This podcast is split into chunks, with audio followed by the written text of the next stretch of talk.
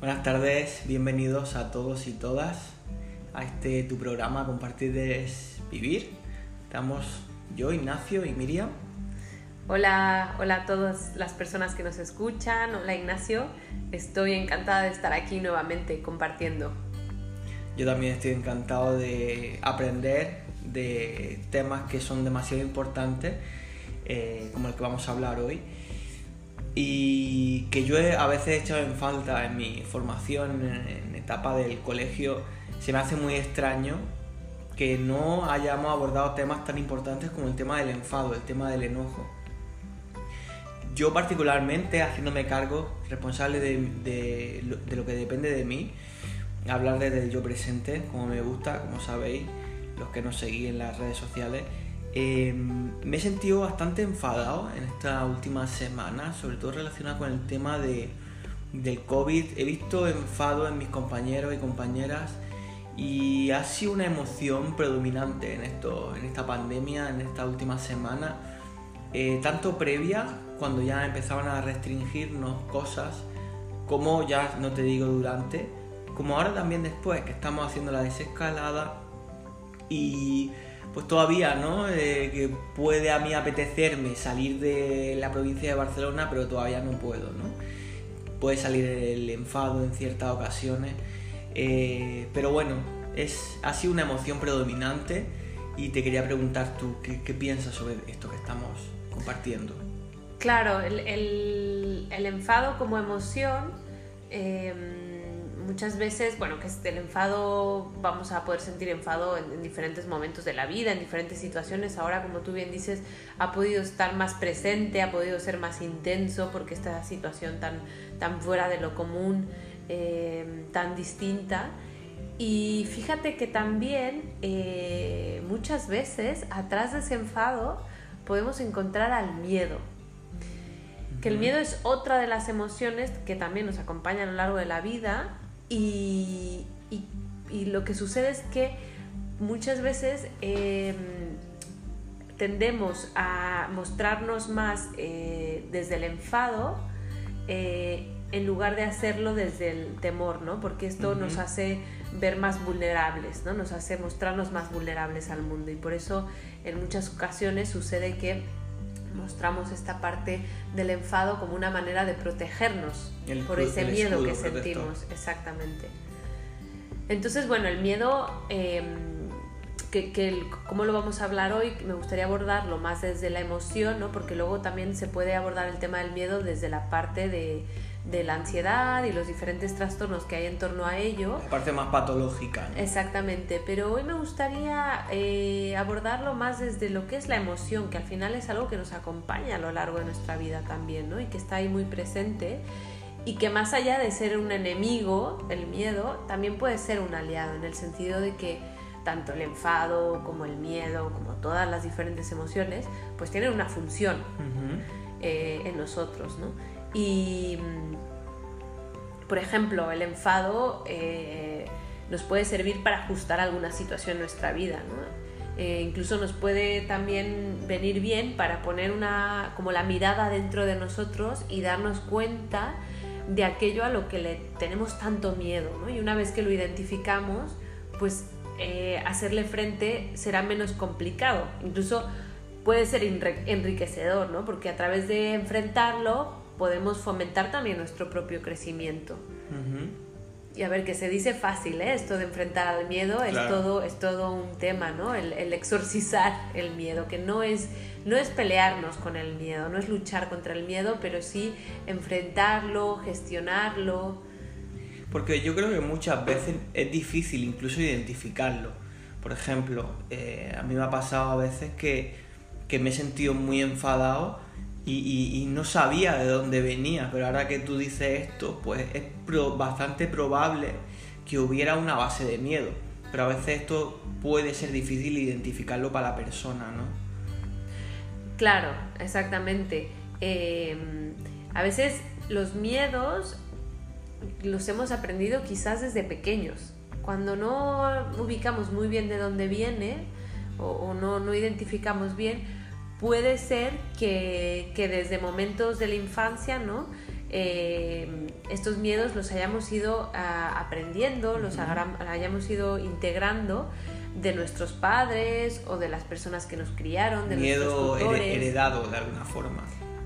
Podría ser, es, como que los vimos desde de, nuestras figuras eh, paternas o de las, como decía, ¿no? de las figuras que nos criaron eh, y los fuimos integrando ¿no? al irlos aprendiendo y al final pues comenzaron a ser parte de, nosotros y puede ser que incluso pues intervienen en nuestras acciones y en nuestras decisiones como adultos, ¿no?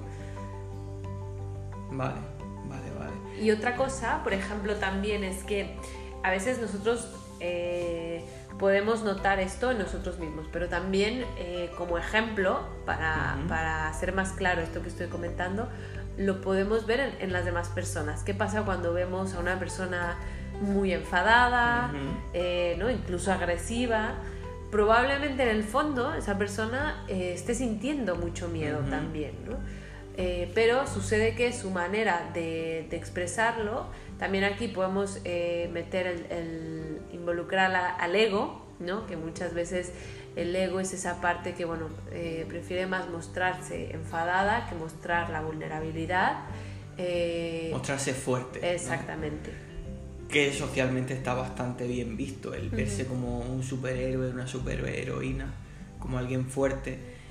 Pero sí, o sea, me hace toda la congruencia que, por ejemplo, en estos eh, en, estos últimos, en esta última semana, pues he visto a muchos jefes o a, algunos de mis jefes bastante enfadados, bastante enfadadas y es probable que en el fondo también tuvieran miedo, ¿no? Lo que pasa es que creo que va a quedar mucho, mucho mejor visto eh, para la sociedad en la que estamos eh, que estas personas se vean como fuertes en vez de decir, mira, tengo miedo no sé qué está pasando con esto del COVID, eh, no tengo las herramientas para, para, actuar ahora y os comparto esto, compañeros. Pero no, o sea, sería muy guay que esto pasara. Claro, claro. Claro, y ahí, por ejemplo, veríamos miedo al rechazo, miedo a. puede haber miedo a, ser criticado, a ser juzgado, a ser despedido, ¿no? Que en este caso estaría vinculado con el miedo al rechazo, por ejemplo, miedo a, la injusticia, miedo a la soledad, miedo al miedo, en fin.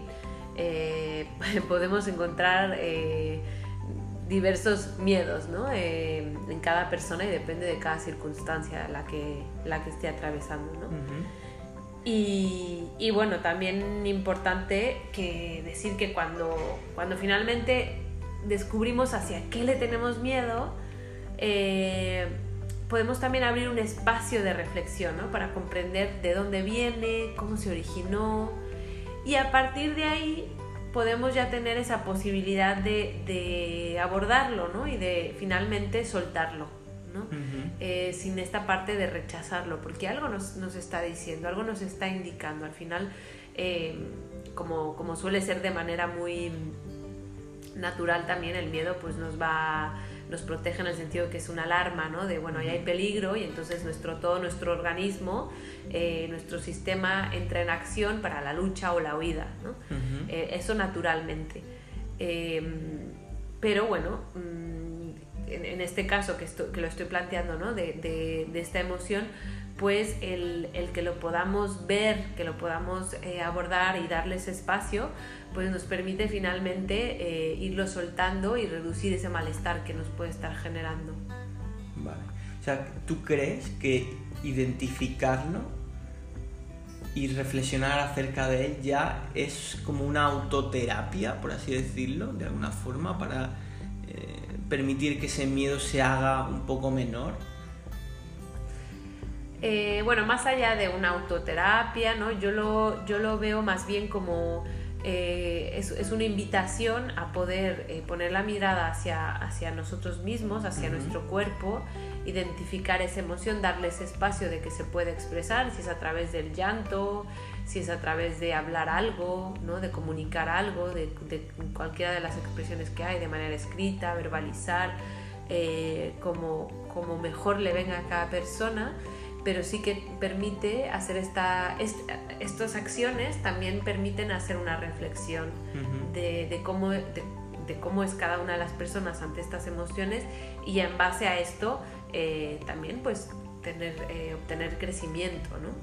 personal. Claro, porque ahora conforme estabas diciendo esto, se me hacía decir, claro, si me conozco a mí mismo, o sea, esta, este miedo que puede ser, estamos diciendo, viene arriba del todo está el enojo, que es la parte visible, la que socialmente se puede ver, quizá una parte más interna, que puede que solamente se vea en casa, hablando entre comillas, está el miedo, y si yo identifico esto, es probable que me conozca más a mí mismo, a mí misma, y de alguna forma, claro, como tú dices, esto me ayudará a soltarlo, porque también identificaré qué necesito en ese momento. Es decir, a lo mejor necesito llorar un rato, ¿no? A lo mejor necesito, no me estoy dando la oportunidad de tener un tiempo de descanso, ¿no?